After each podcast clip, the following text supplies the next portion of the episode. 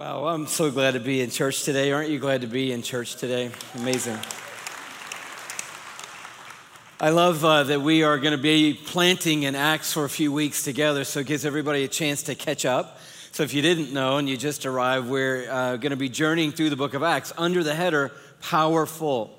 And the idea, so everybody's on the same page, is that as a result of where we're going together, that all of us will move from a powerless life to a powerful life. That's the hope. So, whatever it is that you're feeling, I don't have the energy, the power, the resource to do X, Y, or Z or to become whatever it is that you're wanting to become.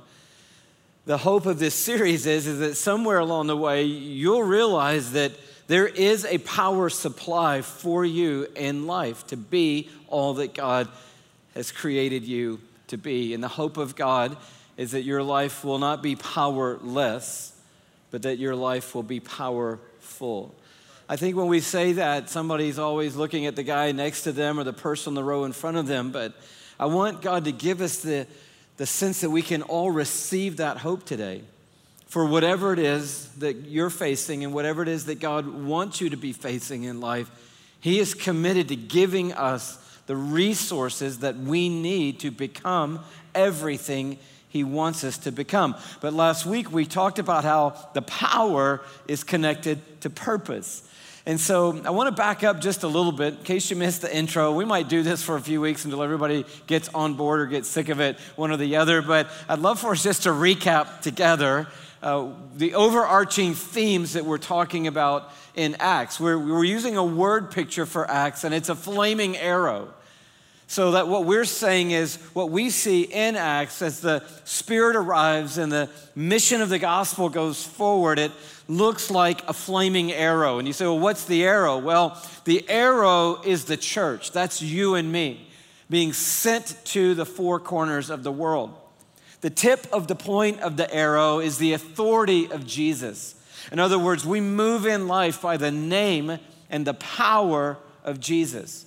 The whole tip on the arrow is the gospel. So that's what's in our mouths. We move to proclaim the death, burial, and resurrection of Jesus Christ. And so we're the shaft of the arrow, the point, the authority of Jesus. The tip is the gospel of Jesus. The feathers on the back are the word of God stabilizing our flight.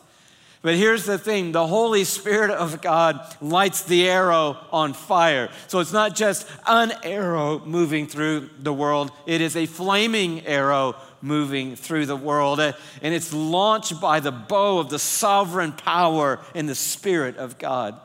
So, where you and I could do something, God can do way more, and He can launch us to the four corners of this city and to the ends of the earth. The idea being when we land, when the church lands, when you land, when I land, wildfire of the gospel begins to spread wherever we are.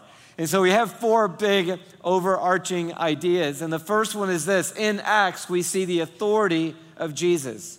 And so, all through the book of Acts, we're going to see this idea Jesus is Lord. It's not a common idea so much anymore. Now Jesus is my Savior, or Jesus is my hope, or Jesus is my life, but He's also and preeminently the Lord of all. We're going to see that again today, and we're going to see it on all the pages of the book of Acts. The second thing that we're seeing is a big overarching idea is that we have an assignment.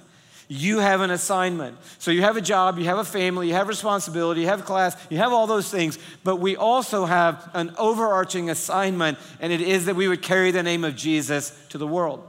But we can't do that in our own strength and our own power. And so we have assistance. And the assistance we have is the Holy Spirit of God in us to equip and enable us to fulfill the assignment that God has given us. And then lastly, this overarching idea, and we're going to land there in just a few moments, is assimilation.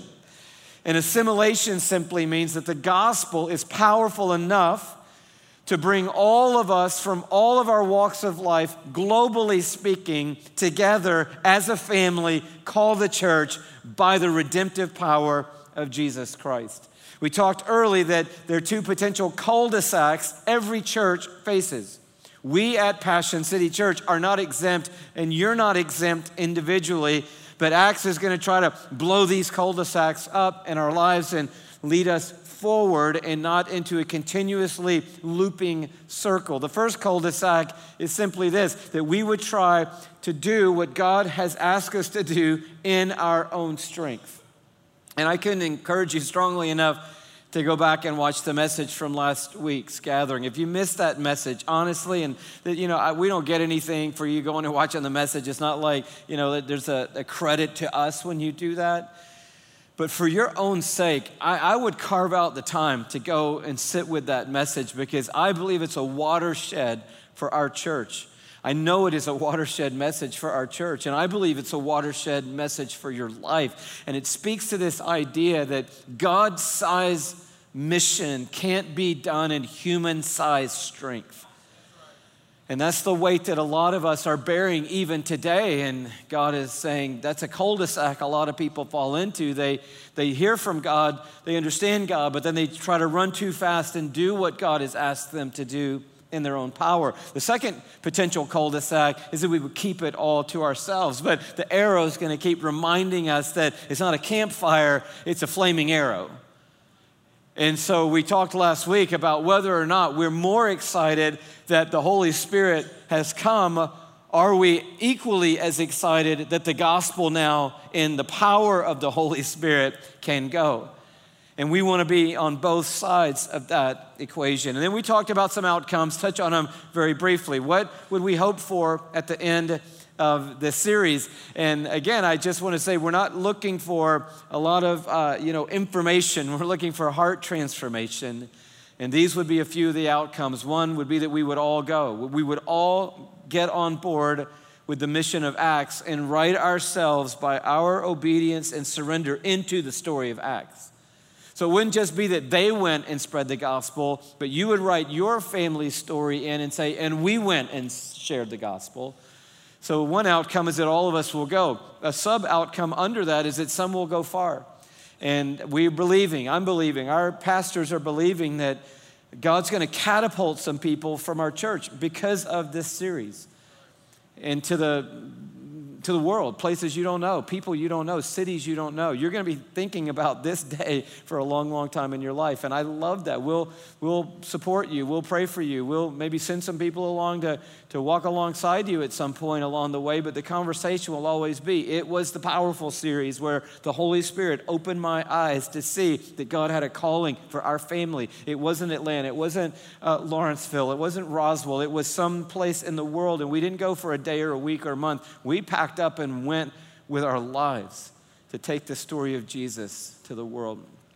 Second potential outcome for us in the series would be um, that we would have confidence and that we'd have courage in an unhinged world. And, you know, that's not very relevant to today, but hopefully one day in America we'll realize that the Spirit of God, that uh, I guess maybe, yeah, you get it. Um, this is what we need. We, we need to be marked by the confidence and the courage of the Spirit of God in these days. These are the days that we need to look different, sound different, walk different, act different from everybody else in this world.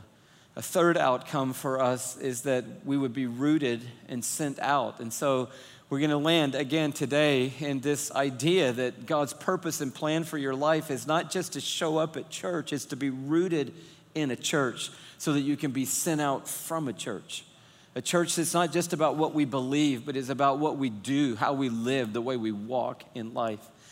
And so we're kind of in the midst of all this in chapter two, and everything we've just said is going to be underscored again. But we're going to take a swing at finishing chapter two today because I'm realizing the summer's going by pretty quickly, and um, we could stay in Acts chapter two for the rest of the summer, honestly. But I want you just to lean in with me, if you will as we look at the Spirit arriving and the gospel going. Last week we talked mostly about the Spirit arriving, who He is, how He came, what He did, the results of Him coming, and how that looks in our lives. But I want you to see some of the outcomes because three key things happen in this chapter. The Holy Spirit arrived. The promised Spirit of God arrived. Number one. The second thing that happened was immediately the gospel was preached. So when the Holy Spirit shows up, you can count on this happening. The story of Jesus is going to be proclaimed when the Holy Spirit is on the scene. So, day one, moment one, instance one, the Spirit of God falls on people and they immediately begin, under the power of the Holy Spirit, proclaiming the gospel in language that, languages that they could not speak up to that moment.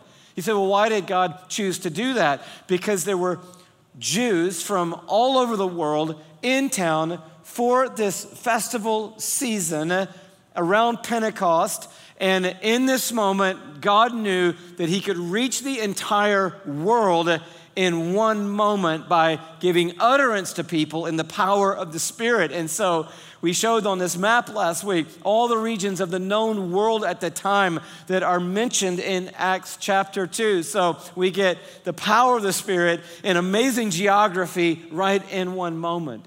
So the Spirit arrives, the gospel is preached, number two. And the third thing that happens is the church is born.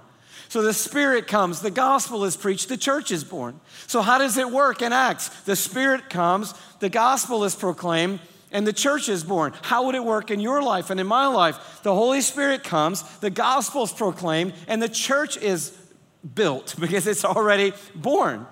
So, what would that look like in your neighborhood, in your business, and in, your life story, it would look like the Spirit of God invading your life. Eventually, Jesus is going to be proclaimed through your life. And when that happens, the church is going to continue to be built and to continue to advance because the Spirit is coming, the gospel is preached, and whenever the gospel is preached, the church is born. And when the church is born, strengthened, built up, and grows, then that church, empowered by the Holy Spirit, will do what? Continue to proclaim the story of Jesus so that the church will be built up even more, so that then that church, under the authority of Jesus, can rise up into the assignment that we've been given. Empowered by the Holy Spirit, we can then see more and more people come to life and join this beautiful family called the church. So, we talked last week about the Spirit coming. Now we look at the gospel being proclaimed. And so, jumping into verse 14, and depends on which gathering you were at last week. The 9:30 got a little different than the 11:45. So, um, sorry about that, but some things change in life, and um, they got a little bit more of what we're going to get right now for the 9:30. But when all of this happened people were perplexed and were staring at the moment, going, What is going on? Some people were heckling, other people were uh, jeering, and most people were just trying to figure out what was going on. And into this moment of all these people hearing the gospel, the wonders of God proclaimed in their various languages, Peter stands up to speak. And so before the gospel, we get an explanation, and I want you to see that in verse 14. Then Peter stood up with the eleven, raised his voice, and addressed the crowd Fellow Jews, and all of you who live in Jerusalem. Now, that's an important little footnote for this, this message that we're going to get because the audience of this message was the Jewish people. So, this message was intended to someone with a Jewish mindset who knew the promise, had followed the prophets, had heard the story of God's hope for the world and now here they are seeing this incredible outpouring of God's Spirit with their own eyes. Fellow Jews, and all of you who live in Jerusalem, let me explain this to you. Listen carefully to what I say. Now, that's a big setup for whatever's coming next. These men are not drunk as you suppose. It's only nine in the morning. No, this is what was spoken by the prophet Joel. In the last days, God says, and now he's just quoting the prophet from hundreds of years before. In the last days, God says, I'll pour out my spirit on all people. Your sons and daughters will prophesy. Your young men will see visions. Your old men will dream dreams. Even on my servants, both men and women, I will pour out my spirit in those days, and they will prophesy. I'll show wonders in the heavens above, signs on the earth below, blood and fire, and billows of smoke. The sun will be turned to darkness, and the moon to blood before the coming of the great and glorious day of the Lord. Now that sounds like a prophet, right? The prophet always is going to point us to the terminal point of life. The prophet is always going to say, hey, it's not all about today. It's not all about this moment. It's not all about how we feel about the way we want to live. There is a moment coming, and Joel calls it the great and glorious day of the Lord. Now, if you know Jesus, it is a great and glorious day. If you don't know Jesus, it is also a great and glorious day. But the greatness of God and the glory of God in that day are more overwhelming than anything we've ever seen or imagined in our lives. And so the prophet leads us to the brink of the arrival of Jesus. I love this thought today, especially in these moments we're in in our nation, because ultimately, ultimately, peace is going to come when Jesus comes. We're going to be put back together when Jesus comes. Life's going to be the way it's supposed to be when Jesus comes. So we're working for justice on earth. We're seeking to be peacemakers on earth, but we also are looking for a day when our King is coming and when our King creates a new heaven and a new earth and puts things the way God intended them to be. And a lot of what we feel in these days is a longing for our Savior to arrive, for that great and coming day of the Lord, where all injustice will be righted and where what God has purposed and planned for all humanity will come to pass before our eyes. And given that moment, Joel caps his message with this and everyone who calls on the name of the Lord will be saved. Now, here's what's interesting about this little section to me the explanation of the Spirit coming is that most people want to drift away from the Holy Spirit and try to ignore Him, or they want to really focus on part of this explanation and say, wow, in the last days, sons and daughters are going to prophesy. I can't wait till the sons and daughters prophesy. Spirit arrives, sons and daughters are going to prophesy. But you have to understand the context of Acts, which is authority, assignment, assistance, and assimilation. So Joel gives it to us in one bite the sons and daughters will all prophesy. The, the young and the old are going to be a part of what God is doing. The male and female are going to be a part of what God is doing. The Spirit of God is going to come on all the people of God and empower all the people. The Spirit of God's going to invade all the people and immerse all the people in kingdom power and kingdom authority. The Spirit of God is going to come and change us from who we normally are to who God knows we can be. This is the promise of Joel. But why? So that then we can prophesy that time is ticking down to the great and glorious day of the Lord, so that we can proclaim a story by which in that day everyone who's called on the name of the Lord will be saved. So the Spirit hasn't arrived just so that we can walk around exercising the gift of prophecy. The Spirit has arrived so that we can proclaim boldly the story of Jesus to the world so that when the great and glorious day of the Lord arrives, we'll be a part of a company of people who have called on the name of the Lord. So you get all of Acts in the explanation, but then Peter says, Now I'd like to give a bigger message. And so here comes part two of chapter two. We have the Holy Spirit arrival, now we have the gospel preached. It says in verse 22 Men of Israel, listen to this. Now he's already said, Listen and let me explain this. Listen carefully. And again, he says, Listen to this. Jesus of Nazareth was a man accredited by God to you by miracles, wonders, and signs which God did among you through him, as you yourselves know. This man, Jesus, was handed over to you by God's set purpose and foreknowledge and you, with the help of wicked men, put Jesus to death by nailing him to the cross. But God, whenever there's a but God, just say, get ready, because this is the story of the gospel. But God raised him from the dead, freeing him from the agony of death, because it was impossible for death to keep its hold on Jesus. What a great gospel! It's the first time these people have ever heard the gospel. Can you imagine how amazing that is? These people have heard the prophets, they know the law, they have a history of waiting for a Messiah. Now, in a uh, catalytic moment, the Holy Spirit arrives. People start talking to them in their own languages, but then Peter stands up and addresses the whole crowd and he says, Let me explain what just happened here in Jerusalem just a few days ago.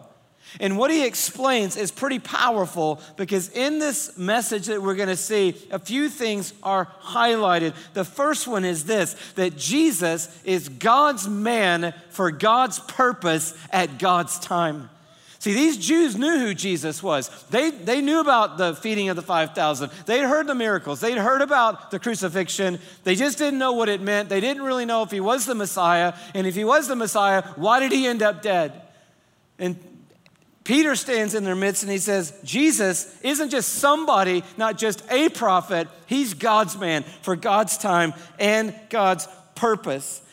He's, he also highlights the sovereign power of God over all things. This is one of the most powerful and beautiful sovereign passages in all of Scripture. It, it leads us again into the mystery. Does God decide everything, or do we have a choice in things? Is God predestining everything to happen, or do we have a free will, and can we somehow respond out of our heart to God? And the answer in this text is yes, under the sovereign plan of God. Look at the two things that happen. In verse 23, Jesus was handed over to you by God's set purpose and foreknowledge. And so he's highlighting the sovereign plan of God through all of history. He said, When Jesus arrived to you, the Jews, now remember the audience, the Jews. Who killed Jesus? The Jews. You're like, well, the Romans actually did the crucifying, but they did all of this from the instigation of the Jewish religious leaders of the day. And so when you gather a group of Jews in this moment, you're talking to the people whose leaders and authorities actually carried out the crucifixion of Jesus. And he says, He was handed over to you by God's set purpose and foreknowledge. That means God is in control. But then he says, But you were involved. God handed him over, but you, with the help of wicked men, there come the Romans, put him to death by nailing him to the cross.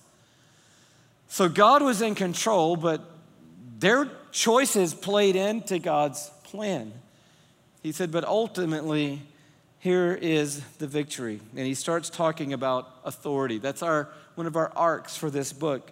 He says, But God raised Jesus from the dead. I love this text. Freeing Jesus from the agony of death because it was impossible. Can you say that? It was what? Impossible. What was it? Impossible for death to keep its hold on him. Death had a hold on him, but death couldn't keep its hold on him. See, it wasn't that he was exempt from death. Death had a grip on Jesus, but death couldn't keep its grip on Jesus. And the power of God began to pry off the grip of death when he called up Jesus and raised him up from the dead. So Jesus is God's man for God's purpose in God's time. But the second theme of this message is that the resurrection is the proof of Jesus' authority. So we go into this little sidebar, if you will, of David. And Peter immediately brings David into the message. It's good preaching because he's preaching to Jewish people, and Jewish people don't want to know that something new has happened. They want to know that something old and promised has happened. And so he reaches back to the Psalms and he begins to speak from Psalm 16. And this is what he says David said about Jesus, I saw the Lord always before me. So now he's saying how Jesus saw it at the end of the day because he is at my right hand, I'll not be shaken. Therefore, my heart is glad, my tongue rejoices, my body also will live in hope. Because you have not abandoned me to the grave, nor will you let your Holy One see decay.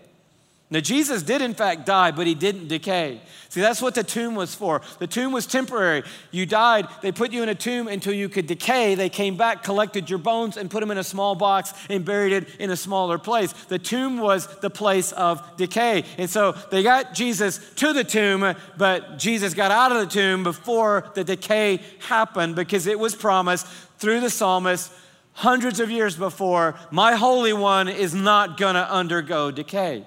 So all this is weaving together in the mind of a Jewish listener. He says again about him, You've made known to me the paths of life. You will fill me with joy in your presence. And so then he clarifies what did David mean? Brothers, I can tell you confidently that the patriarch David died and was buried, and his tomb is here to this day. So he did, in fact, undergo decay. So we must not have been talking about himself, he must have been talking about someone else. That is Jesus. But he was a prophet, and he knew that God had promised him on oath that he would place one of his descendants on his throne, Jesus being a descendant of David. Seeing what was ahead, he spoke of the resurrection of the Christ, that he was not abandoned to the grave, nor did his body see decay. God raised this Jesus to life and we are all witnesses of the fact. Exalted to the right hand of God, he, Jesus, has received from the Father the promised Holy Spirit and has poured out what you now see and hear. So he links the resurrection of Jesus to the releasing of the Holy Spirit. Jesus ascended, the Spirit descended. Jesus rising in authority, the Spirit rising in power to assist us in our assignment. And then he says in verse 34 For David did not ascend to heaven, and yet he said, The Lord said to my Lord, Sit at my right hand until I make your enemies a footstool for your feet. So again, he's saying Jesus now is sitting in the place where the enemies of God will be made a footstool to our Lord. So then he concludes, big finish.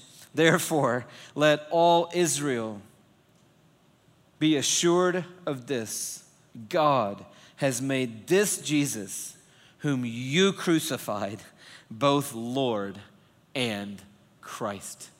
Man, that's a finish to a message right there. Let all of Israel be assured of this. Don't anybody mistake this. We got Jews from all over the known world in here right now. Let everybody be clear on this. This Jesus who you crucified, God made both Lord and Christ. So we see this man Jesus, God's man for God's purpose in God's time. We see the resurrection from the dead as the proof of the authority of Jesus, but we also see Jesus as both Savior and Lord. Lord and Christ. Lord meaning owner and master, Christ meaning Messiah. And we want to take half of that equation most of the time, right? We want the Christ side, the Messiah side, the Savior side. But Peter said, no, make no mistake, all of you, God made Jesus master of all and owner of all and Savior of all. And so, the end of the message for you and me today is a dual response to Jesus. It's not just simply, do I not want to spend eternity separated from God and do I want forgiveness and grace in my life? It's, do you recognize that Jesus is the one who was foretold from centuries before that he would be dead and he would be buried, but he would not undergo decay. And Jesus is alive today, raised up from the dead by the power of God. He is ruling and reigning, and he is making all of his enemies a footstool to him. So he's not negotiating simply a forgiveness deal today, he's offering a dual agreement today. I want to be both Lord and Christ in your life. And if you split Lord and Christ, you, you take away the power of the Holy Spirit. If you say, Well, I love Jesus as Savior, I love Jesus as sin forgiver, I love Jesus as shame eraser, I love Jesus as guilt destroyer, I love all that and need all that, but you don't on board Jesus as pilot, master, owner, leader, and Lord, you push away the power because the power comes with the purpose. It's not a la carte in the kingdom of God. And so you don't go down and pick the menu items that fit your particular taste on a given day. Peter ends and says, So Jesus, the same Jesus you crucified, well, guess what? God made him Lord and Christ. And the end. And, and immediately, people's hearts were pierced. Why? Because it was a great speech. Why? Because it was awesome information. Why? Because it was true. I believe their hearts were pierced because Peter was full of the Holy Spirit of God.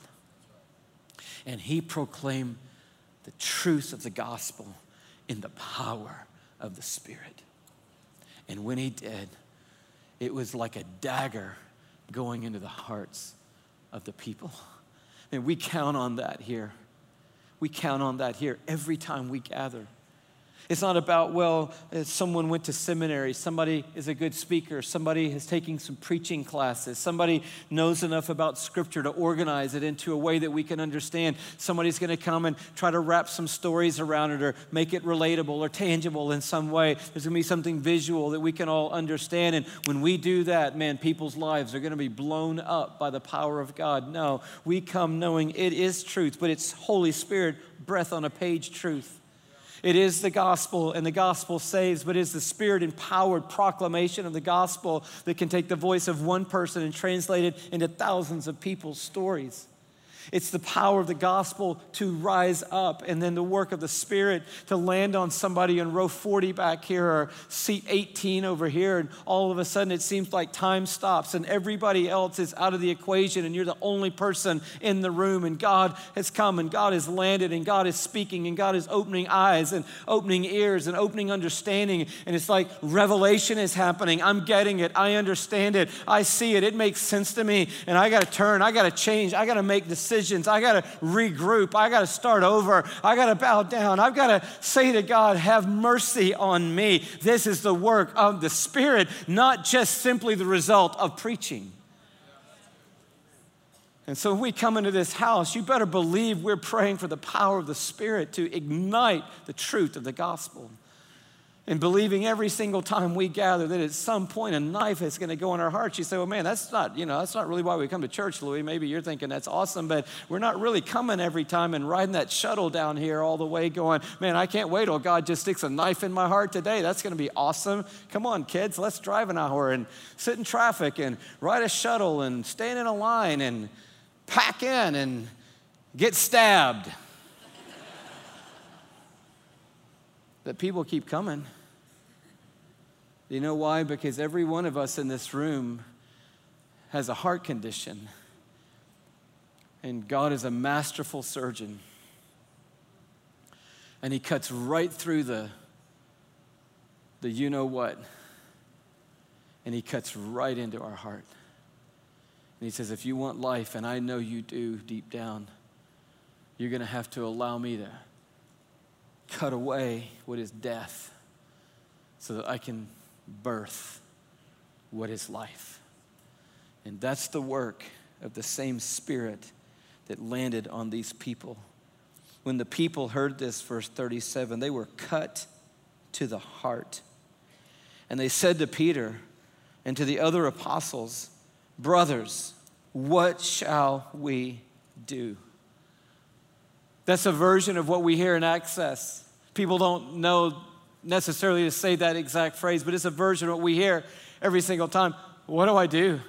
I, I just showed up at church and a bomb just went off in my heart. What do I do? I just showed up at church and I just got stabbed. What do I do? I just showed up at church and I think like I just got heart surgery. What do I do? I don't even know who Jesus is fully. I'm not even sure the next step for me. But whenever the gospel lands and the word of God lands, empowered by the Spirit of God, there is a question ringing in the hearts of people. And the question is, what do I do now? It's not, oh, that was nice. Oh, that was good. Oh, I like that. Oh, I, I'm going to tweet that. Oh, I took some good notes on that. I even illustrated my notes. I even, you know, drew some really cool calligraphy notes. I mean, it's really amazing what just happened. Now, that all is good. But at the end of it all, there's a question hanging in the balance for all of us going, wow, God has spoken. He's Lord in Christ. What do I do?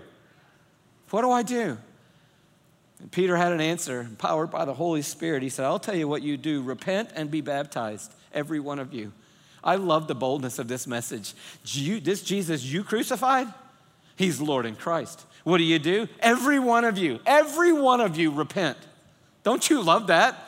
I mean, when you love it, we got into that zone here a little more often. Bring somebody in, put a big tent up over the building. I'm talking about every one of you is going to repent. Every one of you is going to repent. We're going to start over here and we're going to stay here until every one of you repents and is baptized.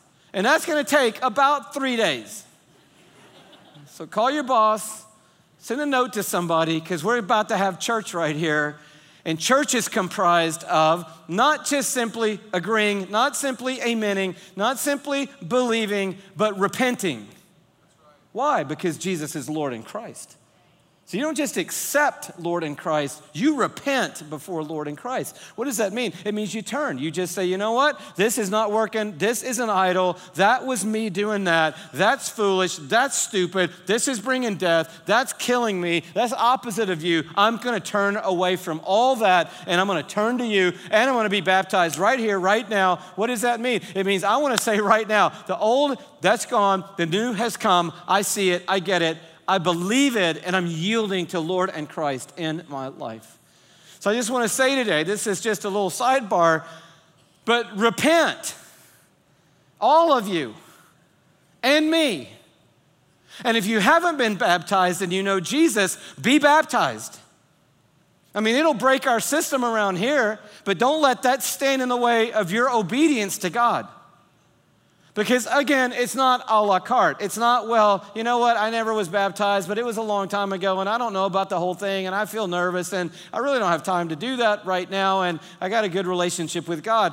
God gives us the terms of how we respond to Him, and the terms are turn away from whatever it is that you're clinging to to give you life, hope, and salvation, and turn to God and be baptized so that you can declare to the world right away old is gone, new has come. And when you repent and when you are baptized, when you take those steps of obedience, here's what's going to happen. You, in that moment, He says, well, every one of you, you're baptized in the name of Jesus Christ. That's a very important part of this whole response time, by the way. Everything that's happening in salvation, it's all happening in the name of Jesus Christ. And here's what you're going to get you're going to get the forgiveness of your sins and the gift of the Holy Spirit. You're like, well, I don't know if I'm really feeling and operating in the power of the Spirit. Well, have you repented? I've never really felt the Holy Spirit like, you know, like I know He's in my life. He's supplying me with power. I'm trusting, leaning, depending, and He's doing it. Well, have you ever been baptized? No, I never went, never did that. Well, if you can't obey God and I can't obey God in step one, how are we going to ask God's Spirit to come in and give us supernatural power 45 steps down the road? Again, it's not a la carte. And Peter's just telling them straight up front hey, if you feel cut to the heart, I'll tell you how it's going to work. Here's how it works you repent, you turn, and you're baptized in the name of Jesus for the forgiveness of sins. And that's what you're going to get. And you're going to get the gift of the Holy Spirit. And then you're going to join this thing you see happening right here, which is Spirit arriving, empowering people to proclaim Jesus to the world. With many other words, verse 40, he warned them and he pleaded with them. I love that. Save yourselves from this corrupt generation. So, what happened? Those who accepted his message were baptized, and about 3,000 were added to their number that day.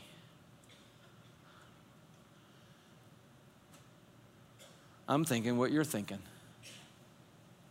What would it look like if God moved in such power that every person in this gathering was cut to the heart and repented of their sin?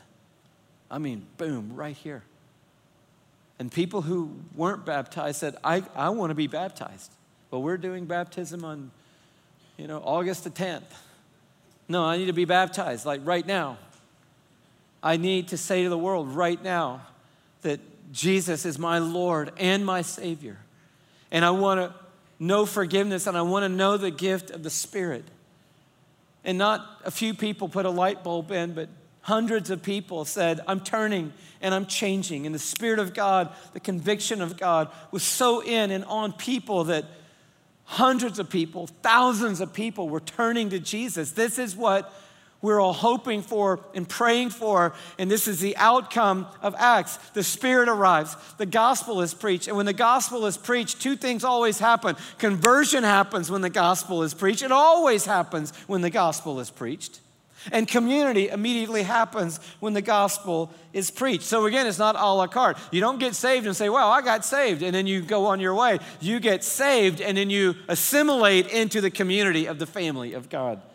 And that's what he describes in verse 42. Now, this isn't immediate. You realize he's writing this. Uh, decades past the resurrection of Jesus, Luke is writing this as an account of what happened in those days to his friend Theophilus. And so he's looking back and he said, And let me tell you, from that day on, this is what it looked like. They devoted themselves, this 3,000. First, we had 120 in, in the first chapter, and now we're up to 3,120 on day one of the church. Thank you very much. Mega church, boom, day one, 3,120 people, high attendance Sunday on the first day day, tweet about it. We had 3,000 people saved today. Instagram that. First day we met, gospel was proclaimed in Holy Spirit power. And 3,000 people gave their lives to Jesus and got baptized. So we got people going off to the every pool in Jerusalem getting baptized. We got mass baptisms happening all over the city because they didn't have a baptism right there when Peter preached on the day of Pentecost. So they're finding water everywhere they can find it.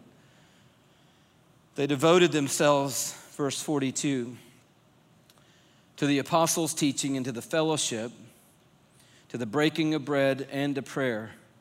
Everyone was filled with awe, and many wonders and miraculous signs were being done by the apostles.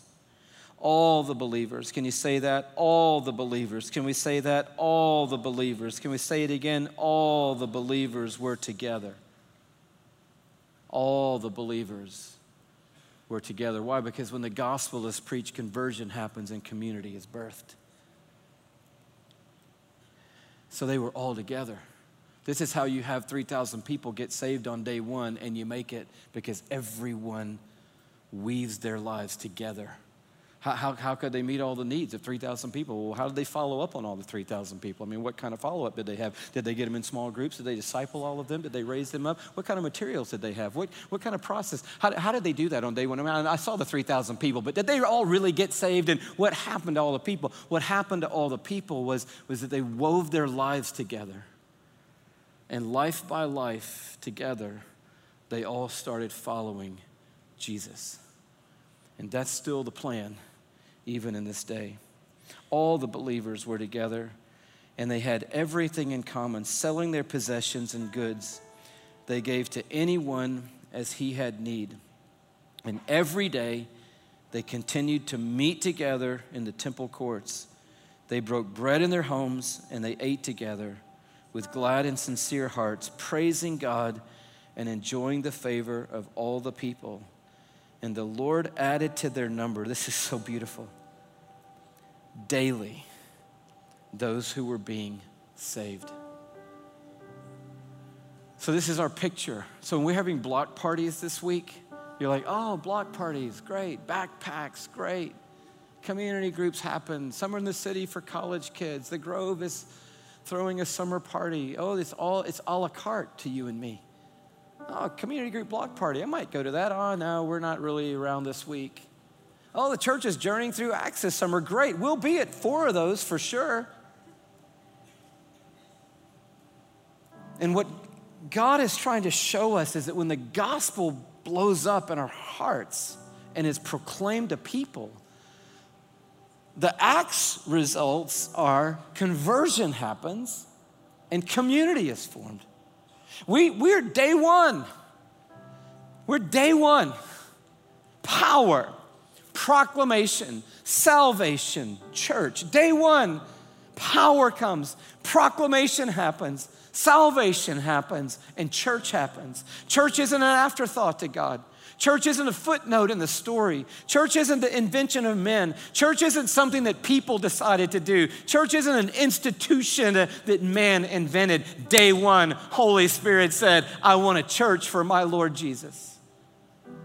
Day one, the Holy Spirit said, I'm here to exalt Jesus, and He's here to build a church, and we're here to give glory to God. We are God. We're three gods in one, a community of gods in one God the Father, God the Son, and God the Holy Spirit. But here's how it works in our economy I, the Spirit, lift up Jesus through people to point the world to Him. I, the Spirit, empower the church to lift up Jesus. Jesus lives the life in and through people to bring glory to our Father. And all of us work together to lift up the one true God. And from the day that it all began, from the very first moment, it was Spirit empowering people to proclaim the story so that people could be baptized in Jesus' name, so that the church could be born, knitted together, woven together, all of them together, sharing everything in common, in the temple courts, worshiping God, in homes, breaking bread, praising God, selling their possessions when they knew a need arose in the life of someone else. They didn't say to the church, hey, go meet their need. They said the Robertsons are having a struggle right now, but don't you worry, we got it. Eight other families know what's going on, and we took care of it on day one because this is what the church does. We lean in together, we do life together, we commit together, and we prioritize together the building up of the body of Christ.